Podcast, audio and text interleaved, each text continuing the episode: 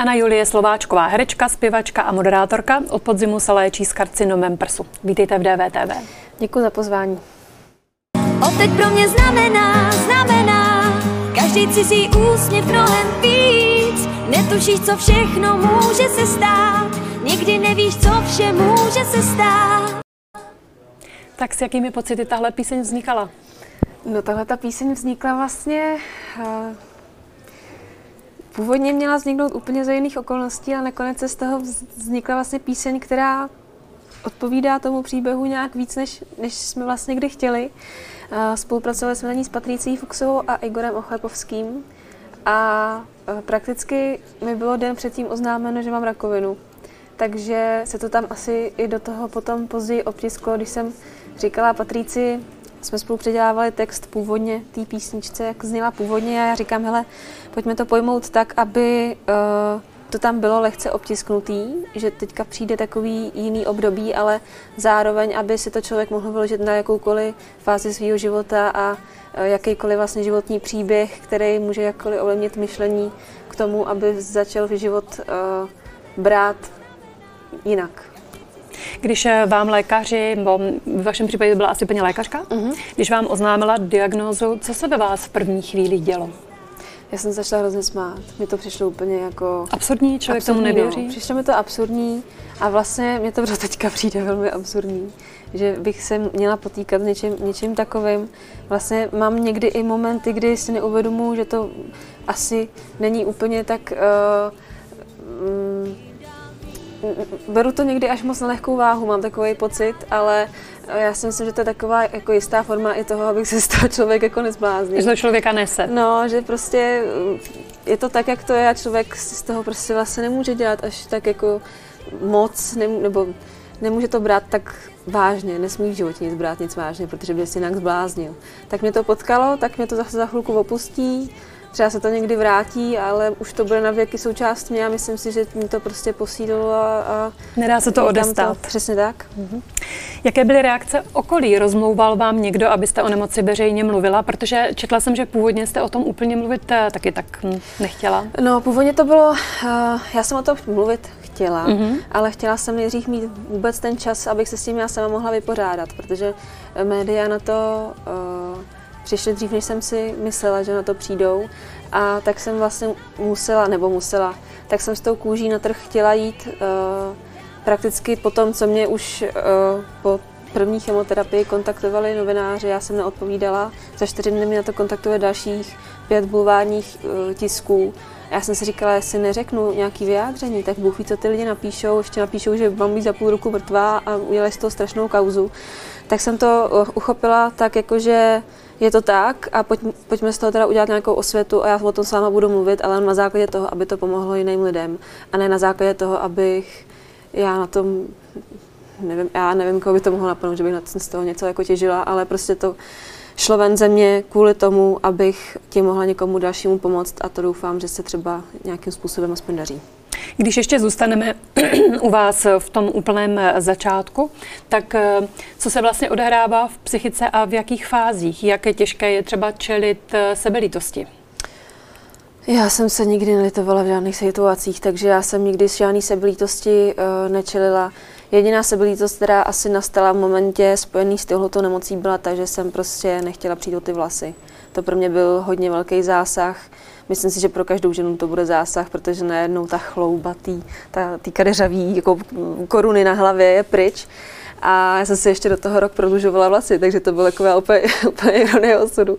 Nicméně uh, jsou to jenom vlasy. Nic, narostou. Nic strašného, narostou, narostou ještě hezčí, že člověk se s tím musí nějak vypořádat, ale uh, mě celkově vždycky dělalo problém, když mě někdo litoval z jakýhokoliv důvodu, takže jsem nikdy tu lítost nechtěla slyšet ani ji v sobě cítit vůči ničemu a hlavně ne vůbec uči sobě. Protože já jsem prostě přesvědčená, že se věci dějou z uh, určitých důvodů a všechno má svůj důvod a svůj postup, takže mě to prostě potkalo a není proč, proč litovat. O sebelitosti mluvila v DVTV před časem zpěvačka Anna K. Karcinom prsu jí byl diagnostikován dvakrát.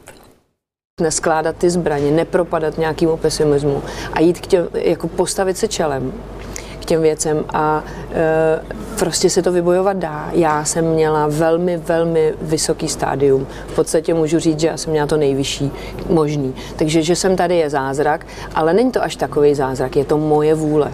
Je to to, že jsem fakt strašně chtěla nepokládala jsem se, bojovala jsem s tím, snažila jsem se, protože já jsem měla už ty informace od kamarádek a přátel, který tím prošli.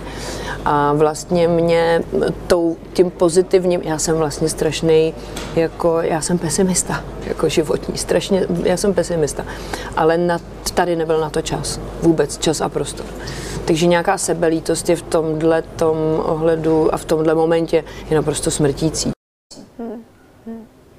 To tak asi je, bere to člověku sílu. Musím teda říct, že Anaka byla pro mě jednou z velkých inspirací, když jsem se to dozvěděla, tak jsem tak jsem vlastně věděla o jejím problému a musím říct, že pro mě byla uh, velmi, velmi důležitá její postava mm-hmm. vůči, vůči tady té nemoci.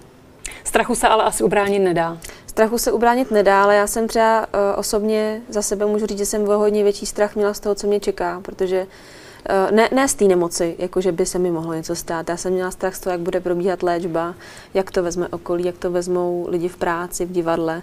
A měla jsem strach o všechny ty věci kolem a vlastně ne, ale, ale ne tolik sama o sebe, což je zajím, vlastně zvláštní, mm-hmm. že člověk by se měl brát, eh, bát hlavně o to, co se jemu bude dít, ale já jsem se spíš bála toho, co, co, co se stane s okolím, jak na to budou reagovat lidi, myslím, že ty moje blízcí, ty lidi kolem, který neznám, když to řeknu hloupě, jsou jedno, protože mě zajímá mě, co si myslí moji blízcí.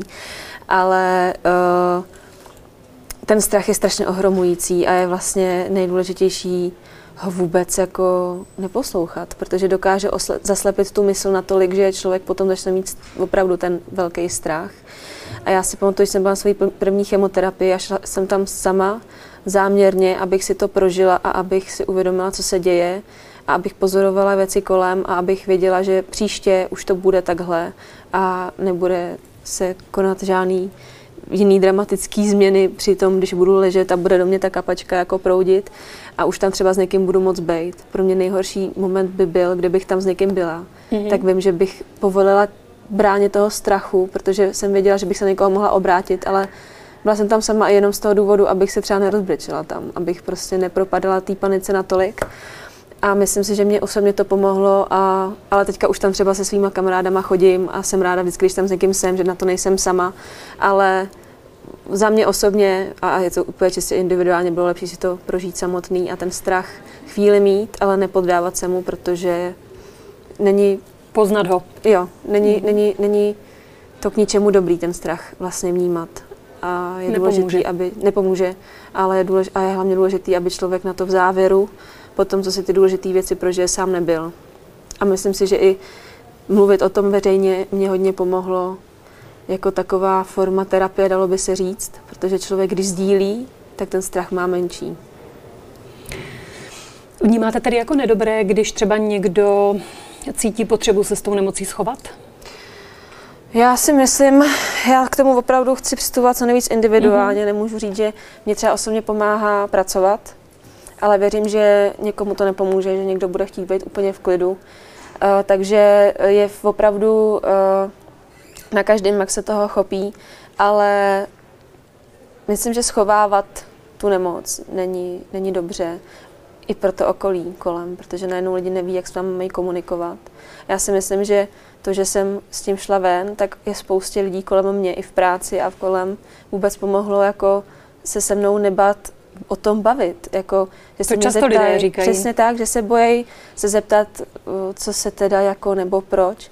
Ale když k tomu člověk po, po, přistupuje otevřeně, tak uh, mám i ze sebe pocit, že tomu dávám víc na zadek té nemoci. Že o ní veřejně budu mluvit a veřejně z ní nebudu dělat to tabu tomu slovu rakovina, protože přece jenom vyslovit slovo rakovina je pro všechny furt strašný strašák, ale každý druhý má rakovinu. Každý druhý na tomhle světě má rakovinu. To už je prostě věc, která snad fot, jako potká snad každýho za svůj život. A bát se toho a nejví, největší problém, který si myslím, že je na tom strachu, je ten, že člověk se vůbec bojí jít k tomu doktorovi s tím, že by mu mohl říct, že má rakovinu. A proto já se o tom snažím mluvit co nejvíc, protože tím, že ten člověk k tomu doktoru půjde, tak může zabránit tomu nejhoršímu. Mě píše strašně často na různé sociální sítě spoustu žen, ale i mužů, že si nahmatali bůlku nebo že mají prostě podezření na něco, ale že se bojí někam jít a co si o tom myslím. Já říkám, buď tam budete teď a můžu vám říct, že máte rakovinu v nejnižším stádiu a přišli jste prostě ve správný čas a budete mít jenom nějaký zdržení na vlastní cestě, a nebo se na to vykašlete a za rok vám řeknou, že máte metastáze a budete mít horší postup léčby, všechno bude zdlouhavělý a Bůh ví, co se bude dít. A nebo vám taky můžou říct, že jste úplně zdravá a žádný, žádný problém mít nebudete. Ale důležité je zjistit, co vám je a nebát se té preventivní prohlídky, nebát se tomu jít za tím doktorem a říct mu, že máte problém a nebát se toho, že uslyšíte to slovo rakovina, protože už opravdu je teďka, je to furt strašná, hnusná nemoc. Ta léčba je hnusná, ale když se to chytí včas, tak je to prostě věc, kterou dokáže zvládnout každý.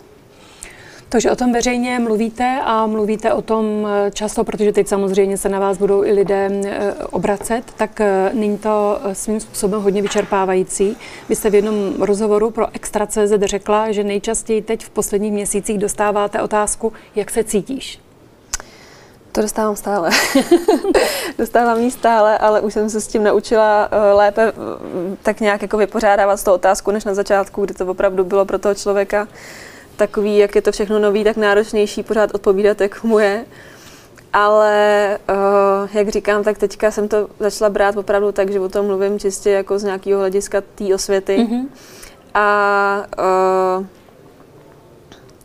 no, Naučila jste se vlastně mm, i komunikovat. Já se tam na tu Myslím komunikaci, si, že protože vy jste říkala, že třeba právě lidé, kteří se potkají s takto nemocným člověkem, tak taky nevědí, jak komunikovat, Přesně cítí se v tom nelehce, nekomfortně, ne, nevědí vlastně, jak na to. Eh, co, co by se takhle lidem poradila? Eh, co rozhodně neříkat a co naopak říkat? Rozhodně neříkat, Ježíš Mara, ty jsi chudák. to by mě dokázalo, tak to mě tak vždycky rozčílí, když tady to někdy čtu o sobě, nebo mi to někdo řekne chudinko malá, to mě hrozně mrzí. To je jasný, že to člověka mrzí. Jako všechny to mrzí, když někdo řekne, že má nějakou takovouhle hnusnou nemoc, což není jako rýma. Ale já bych řekla i člověku, který má rýmu, že, ho, že mě mrzí, že je, nemoc, že je nemocný. Takže jako uh, zvlášť to potom říkat pro člověka, který může mít nějaký smrtelný onemocnění, je takový jako že najednou si ten člověk podle mě myslí o sobě, že je ten chudák. A to je, to je prostě hrozný, protože to hrozně uh, položí dolů. Najednou na sebe začne na těch pár vteřin, než si řekne, ale já nejsem chudák, koukat jako na toho chudáčka, co jako, ha, ha, litujte mě, litujte mě, ale to je opravdu jako uh, v ten moment podle mě člověk začne mít ty negativní myšlenky. Zatímco když ten člověk... Akorát zase jako dělat, že se nic neděje, ne, to taky, to ne, taky nejde. Ne. Normálně se s tím člověkem... Přirozená komunikace Podle mě prostě uh, musí člověk vycítit, mm-hmm. jaký ten člověk je, aby začal reagovat. Samozřejmě, že pokud uh, moji všichni kamarádi už se mnou jedou strašně černý humor, protože vidí, že já jsem prostě uh, magor, který, který bez černého humoru by tu nemoc v životě nedal a že si ze sebe tu stranu dělám opravdu jako pořád a uh, ty vědět, že na, na tuhle vlnu se mnou můžou jet a že žádný chudinko u, u mě jako neprojde. Na druhou stranu, když bych takhle s někým, o něk, s někým někoho takhle potkala, tak si spíš nejdřív začnou, tak nejdřív chci, aby mi ten příběh řekl, co se teda děje. Mm-hmm. Uh, chci slyšet, jak se on sám cítí a potom mu řeknu, všechno bude v pořádku a zvládneš to. Prostě neexistuje jiná volba. Zkrát. Naslouchat, přesně mm-hmm. tak. Naslouchat tomu člověku, vycítit, jak co pro něj může být. Mm-hmm nabídnout mu pomoc za každých okolností, kdyby potřeboval by tě třeba nakoupit nebo doprovodit do té nemocnice ale myslím si, že je opravdu eh, člověk, když se obklopuje těmi nejbližšími, tak ty vědějí, co, co vždycky říct, protože toho člověka milují a znají ho. A znají ho. I dnes jsou, jste taky řekla, nechci zpomalit a nic rušit, protože potřebuji být hlavně psychicky v pohodě a práce je pro mě v tomto ohledu moc důležitá. Natáčení mě baví, koncerty mě nabíjejí. Jak ale vybalancovat náročnou léčbu chemoterapii a to pracovní tempo? Stále zpíváte s kapelou Aura, s Big Bandem Felixe Slováčka, natáčíte ordinaci. Přesně tak, stále pracuju a stále je to pro mě uh, ten pohon, protože uh, vím, že to bude znít jako hrozný kliše, ale ta energie, která uh, ke mně jde, když jsem na pódiu, je pro mě nabíjející strašným způsobem. A uh, byla vždycky a vždycky bude. Je to moje práce je můj koníček a vzdát se nejenom toho, co milujete a co děláte celý život a co prostě každý den řešíte jako jednu z těch pro vás důležitých věcí. Uh, kvůli nemoci, kvůli rakovině je prostě je pro mě jako hloupost. A z účinnosti léčby to nic nedělá, to tempo? Eh, samozřejmě, že mám dny, kdy mm-hmm. vstanu a řeknu si, Ježíš, mě tak blbě, já nic nechci. A samozřejmě, že uh, už si ty dny stavím od té doby tak, že nechci stíhat osm věcí najednou. Jednou se mi stalo, že jsem po chemoterapii jela prostě večer hrát a fakt jsem si říkala, že jsem to přehnala, že to prostě, to, že to byla hloupost to udělat. Ale naštěstí to bylo uh, s mojí kapelou, která mě za každých uh, okolností drží prostě nad vodou a pomůžou mi, kdyby věděli, že se něco stane, kdyby věděli, že mě je blbě, tak jsou schopní to udělat ten koncert tak, že budou spokojení všechny strany. Mm-hmm. Takže mít tu pod, to, že jsem měla tu podporu i od těch kolegů na tom jevišti, je pro mě strašně důležitý, i od té kapely a big bandu a všeho. A i v ordinaci se mnou od té doby uh, ke mně přistupují tak, aby všechno bylo v pořádku a nemusím se bát, nemít ten strach říct, já, hele, je mi blbě a už mm-hmm. prostě nemůžu točit. To si myslím, že je taky hodně důležitý z toho říct si, co ten člověk ten moment zrovna potřebuje. A vím, že kdybych, uh, kdyby bylo nejhůř, což se snad ještě nestalo, Eh, a já bych řekla, já se omluvám, ale mě prostě není dobře, já prostě nepřijedu, tak to musí každý pochopit v tenhle moment. Jako je to špatně zrušit kšeft, ale prostě to je něco, co co si myslím, že kdyby ten člověk byl snad kvůli tomu naštvaný, ten, ten pořadatel, což se může samozřejmě stát, ale dával by to tomu člověku nějak extrémně najevo, tak to je prostě strašná zrůdnost vlastně. Zase na druhou stranu to asi musíte balancovat tak, ano. aby to nepůsobilo mm, nezodpovědně. Přesně tak, to já jsem se vždycky nejvíc, nejvíc bála, proto vždycky mm-hmm. uh, se budu snažit uh, tu práci plnit mně se nestalo, že bych ji zrušila za celou dobu léčby. Stalo se mi to jednou a to bylo v momentě, kdy jsme hráli představení a moje alternace mohla hrát. A to jsem měla takovou chřipku, že bych snad ani bez toho, ani, aby mi někdo rozuměl, protože jsem ty nudle měla úplně všude. No, taky ta eh, obrany schopnost je nízká přesně samozřejmě tak, při té léčbě. Přesně tak, takže to jsem opravdu nemohla prostě jako hrát a to si myslím, že kdyby mě takováhle chřipka potkala mimo rakovinu, tak bych zavolala a řekla, hele, sorry, ale já prostě mám jako 38 horečků a nemůžu skoro ani mluvit, takže asi neodehraju muzikál samozřejmě. Média to potom rozmázly úplně smyslně, ale uh, to bylo poprvé a naposledy, co jsem jako musela něco zrušit. Kdyby to byl koncert můj samotný a věděla jsem, že tam ta alternace není, tak si to v životě nedovolím. Ještě jednou Anna K. z Vidnesu. Cítila jsem sounáležitost, to, jak mi lidé drží palce a jdou do toho se mnou. Všechno bylo pro mě však tentokrát po letech náročnější. Přece jen mi už není 15. To bylo hodnocení tady Anika zpětně koncertování v průběhu druhé léčby. E, ženy tuto nemoc přirozeně vnímají jako útok na své ženství. Jsou to hmm. vlasy, prsa hmm. samozřejmě. Mnoha ženám s touto nemocí pomohl přístup Angeliny Jolie, která hmm. podstoupila preventivní ablaci odstranění obou prsou a velmi otevřeně o tom mluvila. Jaký je váš přístup k tomu?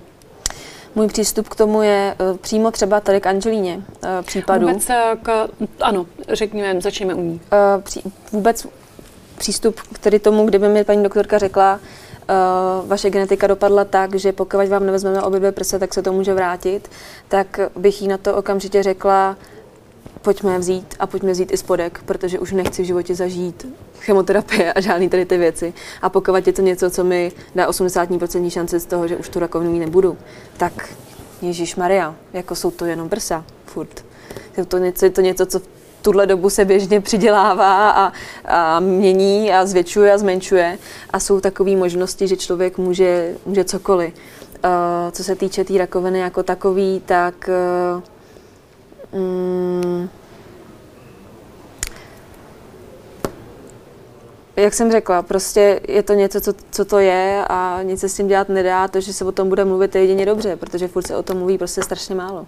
Zeptala bych se vás ještě malinko jinak. Jak byste si tedy vy e, svoji ženskost na té nemoci vybojovala zpátky? A nebo jestli vy to takhle vůbec nemáte, jestli vy tímhle tím způsobem to takhle nevnímáte a jako útok na tu svoji ženskost to necítíte, protože ji máte třeba posazenou jinde? Samozřejmě, že vnímám, protože mhm. člověk ztratí vlasy, začne strašně tlousnout, takže to, že na sobě maká pětkrát denně v posilovně nejenom pase, protože se nemůže někde ani zvednout z té postele, začne ztrácet obočí, začne ztrácet řasy, nemá žádný chlupy, ochlupení vůbec nic a najednou na sebe koukáte ráno v zrcadle, nemáte na sobě ani chlup, ani ty vlasy a připadáte si jak chlap po pěti, po pěti pivech s nafouklým břichem po, po Plzni. Jo. Takže uh, ten útok na tu ženskost to je, ale já si myslím, že ženskost hlavně tvoří to, co mají lidi mm-hmm. v mhm. sobě, to, co mají ženy v sobě, jakýho mají ducha, pokud podlehnou tomu, že jako ten chlap vypadá, tak tak vypadat samozřejmě bude.